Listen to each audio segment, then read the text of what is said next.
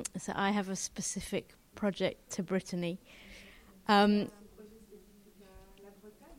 which is that I'm. Uh, well, I'll say my needs first. I'm seeking farmers that are growing blé noir, uh, because if you can grow blé noir here, we c- uh, we can grow it in Totnes. And so I'm wanting to find um, local farmers that are also processing the grain um, on a small scale, and I want to visit them. Um, and that, that would be my, my little Breton project.